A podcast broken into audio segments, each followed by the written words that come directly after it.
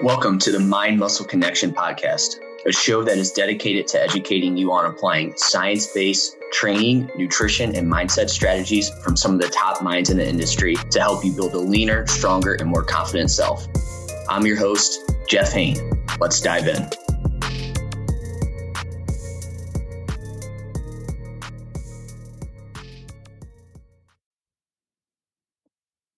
Hey guys, welcome back to another episode of the Mind Muscle Connection podcast. Today is a Q&A episode and I'm going to dive into three questions that I've had on Instagram. But first, before I do that, um, here's just a few ways you can help support the podcast. So first, if you have found this podcast to be helpful or useful in any way, if you could leave a rating and review, and that will help other people find this podcast uh, so they can potentially get something out of this podcast like you did. Next, uh, if you could follow me on Instagram at Jeff H 91 underscore. And that's where I'm most active with my content. So if you want to stay up to date, follow me there. And then lastly, I have my one on one online coaching service. And with that, I hope you lose body fat and build muscle with my strategic dieting and training methods.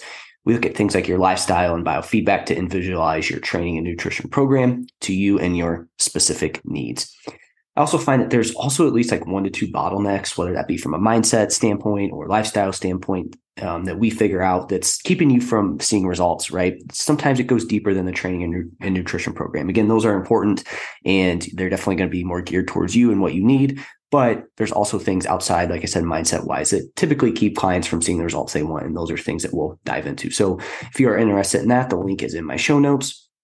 Um, you can also reach out on Instagram or anywhere if you have more questions on it and we can chat there. So, with that out of the way, let's dive into today's question. So, first question I got was Is it possible to do three mini cuts a year for two weeks to get in and get out? What is the minimum number of weeks? So, is it possible? I mean, of course, it's possible. You can certainly do that, right? Like, there's no hard cut rules here of like, oh, hey, you can you have to mini cut this many times. You can't do it this many. You have to do like, there's no hard cut rules there, right? So of course it's possible. Um, but I'm sure the person that asked this was like, is it possible to see results with it? Okay. And it's really hard to answer that question just based off, hey, yep, here, here it is, right? Like there's so many things that go into it. And again, this is why, you know, I talked about here at the beginning with my online coaching service, the one-on-one. It's like these are things that we look into and we take into consideration. I can give you I'm go- going to give you some recommendations here, my thoughts on this, but this this is where again it's like you can take this information and um, apply it to yourself. But at the end of the day, it's going to be based on where you're at, right? Like, so for some, for some people, you know, two weeks of mini cutting is not going to do anything. For some person that may, for somebody, it might do a little bit more, right? So it's really all dependent. Now, again, like I said, it all depends on what your goal of mini cut would be slash your current goals. So is your goal to lose overall body fat? Like, are you trying to get leaner in this process? If so, six weeks in a deficit in a year likely won't be enough to lose any substantial amount of body fat you know, especially in two week timeframes. Like that's not enough time for there to be anything to actually happen. Um, right. So again, if you're if you're trying to like lean out, six weeks is again, it's going to be dependent on the person, but six weeks likely is not going to be enough to see any substantial body fat loss. Right. Now, again, this is going to be dependent on how much, how high the calorie deficit, how big the calorie deficit is that you're in, how lean you are, things like that. Right. Again, if you're leaner, you know, you're not going to see a big change you're not going to see as big of a change, right? If you're somebody that maybe has a little bit more body fat, you might lose a little bit more fat just because you have more available, right? So that's going to play a role. But again, the energy deficit's also going to be key here. It's not like, oh, hey, you just do a mini cut and it's this like set amount. It's it's going to be dependent on many different things, right? But also here is it, you know, what I typically use a mini cut for is I'll use it in a building phase in between when it's like you know maybe body fat got a little high maybe hunger's really low um, and you just have been spending a lot of time in a calorie surplus that's where i implement mini cuts right? So it's not for everybody and it's a more advanced tactic there right? So if that's you you know is, is your goal to improve hunger so you can eat more slash take a break from maintenance slash surplus then i would say this is an okay strategy to take these kind of mini cuts throughout the week or throughout the year like that just to get you out of like being in the surplus but again, the goal is not to lose like body fat there. So again, if your goal is to lose body fat, you're going to be much better off taking longer periods of time to cut, like anywhere from like eight to 16 weeks. Again, some some people can get away with six weeks. I don't think that that's necessarily long enough to really see too much progress because again, you have to be you'll you'll wean out for sure if you're in a calorie deficit, but you know you are going to have to be in a little bit more of a calorie deficit if you want to see a substantial amount. Um, and you know you're just going to have to be very like on top of your deficit, right? Like there's really no flexibility there with it. So in terms of like a conventional cut, you know, I think eight to 16 weeks is going to be where you're at there with it. And that's what's going to get you to, you know, lose a substantial amount of body fat. It, it takes time. Tissue change takes time. So these two week mini cuts would only like really the only thing that those would do again would be if you're not worried about if, if your main goal isn't to lose body fat right now, it's more so to gain. And I think these can be helpful to give you more time to gain because you're going to be taking that time away from uh, being in a calorie surplus for so long. Um, but again, what is a minimum number of weeks? So again, with all that, like you know, it depends on what your goal is. But if you're going to run a conventional cut where you do want to see a substantial amount of fat loss, then 18, 8 to 16 weeks is going to be kind of your um, time frame there of how long it would take. Again, for some people, you, we can go longer than that depending on the rate of loss. Again, the quicker the rate of loss, the the, the shorter it needs to be. Um, but with that comes, you know, increased hunger. Uh, it's going to be much tougher to stay adherent to that. So there are some downsides with it because on paper it's like, well, I'll just go faster, right? But there's things that we have to take into consideration here. That's not just, oh, hey, if you go faster, you lose more weight. You know, you obviously have to think about adherence, what stuff you have going on, what's environment like, what's your diet skill, things like that. Are all going to play an important role here. So, again, is it possible to do three mini cuts a year for two weeks to get in and out? yes, but you're not, you, you can't expect to, again, if your goal is fat loss, to see very much change in just a six week deficit spread out, you know, two weeks at a time, three times a year. Um, yeah, you'll lose some weight because it will be like you'll see some like water weight fluctuations, but you won't actually lose like any tissue in that amount of time. It's just not long enough. There has to be a little bit more time there um, with it. So again, eight to 16 weeks there is typically what I recommend for fat loss phases. All right. So next is protein consume immediately after a workout, uh, a weightlifting workout question mark. Um, how much? So this just comes down to this is kind of like a protein timing question. So to, so here's kind of my thoughts on this one. So total protein intake for the day is priority number one. Okay. So what you do throughout the entire day is number one, right? It's like you could have the perfect timing, but if you're hitting, you know, say 100 grams of protein, but you want to hit 150, it's like you're still short, right? You could have it nailed perfectly spread out throughout the day, but again, if you don't have that total intake for the day there, um, you're you're missing out on a big chunk of the of pro, of the benefits you're going to get from protein. So we need to first focus on your total intake for the day, right? So get that nailed down first. Um, if it's off by a little bit where that's not evenly spread throughout the day, that's fine. Or one meal has more than others, that's fine. So again, first focus on that. Then next, we want to focus on spreading that evenly throughout the day. So what I mean by that is say 150 grams of protein is what you're trying to hit for the day. If you do like 100 of it in one meal and then you do like 10 and like 10 or whatever, you know, or 10, 20, 20, it's like that's probably not ideal. We want to try to spread that out evenly um, throughout the day there. Okay.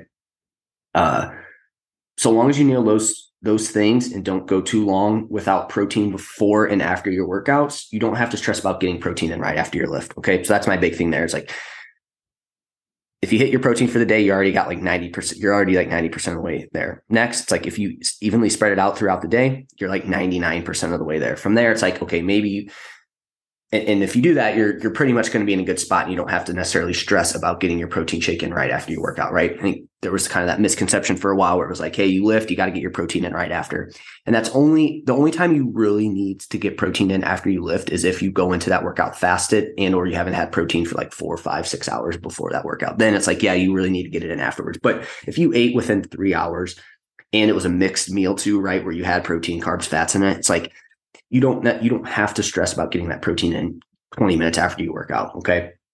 Now, what I'll say on this though is that getting protein in right after your lift can help you hit your total protein intake for the day, right? That's a tool that can help you hit it for the day. So if you're somebody that's low, getting it in right after you work out can help with your total daily intake and can help you get closer to your goal that you need to hit, right? So I think that's a, a smart way to go about it. And that can be a way to add in more protein throughout the day. So it's like again, people put too much stock into getting protein in after your workout, but then people hear it's not as important. So then they go long periods of time without it. So it's just, we just want to make sure we don't go super long without protein around our workouts. And getting it in after or before can help you hit your total intake. Now, protein before your workout is not going to help, like help from like a performance standpoint, right? So I would say 25 to 40 grams is a good amount to shoot for per meal and after your lift. And again, that's a good way to again spread that out throughout the day. And um, again, if you do that 25 to 40 afterwards, that's you know almost a, say your goal is 150 grams of protein for the day. That's almost a third of the protein that you need for the day, right? Um, I was going to say one more thing on this. I can't think it's for some reason I just I can't remember what I was going to say on that. So, um, but I, I, went over the main things there that you need to know uh, about the about the protein. Okay, um, so that's that's how I would go about that. So next question is, and it's now more on protein here. Uh, issue if majority of protein consumption comes through drinks and bars. So here's my two potential issues that I see. Okay, so first is not great from a hunger management aspect. Okay, so protein is very satiating, but particular protein sources play a big role in that. Okay. So what I mean by that is bars and proteins tend to be protein sources that don't necessarily help with satiation, right? It's typically like your uh, food sources of protein. You know, in my experience for myself and with clients, bars and shakes don't really fill you up like actual food sources of protein do. So there's a hunger management aspect of it. Okay. It's like, yeah, you're hitting your protein and, you know, protein technically is satiating, but if the, the sources of protein are going to play a big role in that. So that's my first big concern here with this is the hunger management part of it. So look at that. Next, you could you could be potentially missing out on vitamins and minerals that are in actual food sources of protein. Okay, I, I feel like these, shakes and bars aren't going to have the vitamins and minerals that you're going to find in uh, actual like animal meats and things like that. Right now, this is this is from an animal meat standpoint. You know, there's obviously other great sources of protein that you can have if you're uh, vegan or you, you just don't. You're, you're more plant based, but in saying that, you know, if you are missing out on animal meats, things like that from your protein sources, you're gonna, you know, you're gonna miss out on things like vitamin B12, zinc, selenium, iron, niacin, vitamin B6, right? These are all things that are abundant in, in animal meat. So, uh, you know, that's my other big concern there is that you're to be missing out on those things. One other thing that I, I didn't mention, um, and, and also the shakes and bars that you have, I mean, look to see what is in them because um, some do have vitamins, minerals, and so um, you know, depending on the the brand that you have, there you might not be missing out on those things. Um, but that is something to look out for. Next, you know, in terms of the hunger management aspect of it, that I forgot to mention too, in my um, response on Instagram is that you know, there's something about chewing food too that I think, especially things that require more chewing, like animal meats, that that does really kind of um, help you um, limit your caloric intake. So, uh, you know, that's um, one aspect that you're missing out on.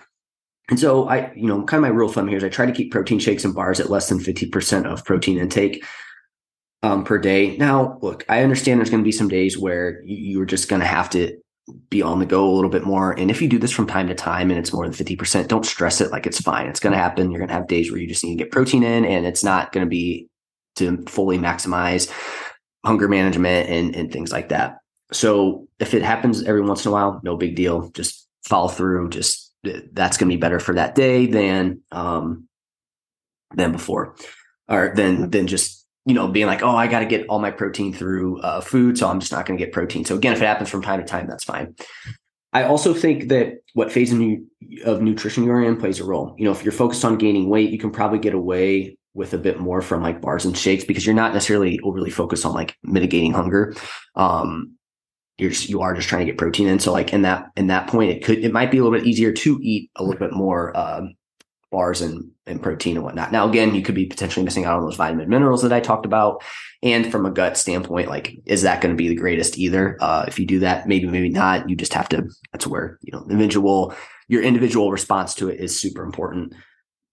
But when cutting, you know, I think you're better off increasing protein intake from actual food sources. And again, supplementing with the bars and uh, protein shakes when you need to, um, and on an as need basis, and try to keep it under 50% when when cutting. Because again, we're trying to mitigate. You know, we're trying to get when you're cutting, you're trying to get in. Uh, you know, you're trying to elicit that calorie deficit, which is typically going to require less food, and so you're trying to walk that fine line of getting enough calories in, but also making sure that you're not like starving under all the time either. So, uh, I think the phase of nutrition you're in also plays a, a big role in, in, this. So those are my potential issues there with more uh, protein coming through like bars and drinks rather than food sources. So that's it for this week, guys. Um, if you have any questions, again, you can ask them on Instagram and I will uh, pick my top three from the week. And, uh, you know, again, you might get them answered on here and a little bit more in depth. It's, you know, always hard to answer it as in depth as I can on here. Um, but still try to give the best answer I can on Instagram. So that's it for now, guys. I will talk to you next time. Thank you for listening. If you want more free content like this, follow me on Instagram at jeffh91 underscore or visit jhhealth.net. See you next time.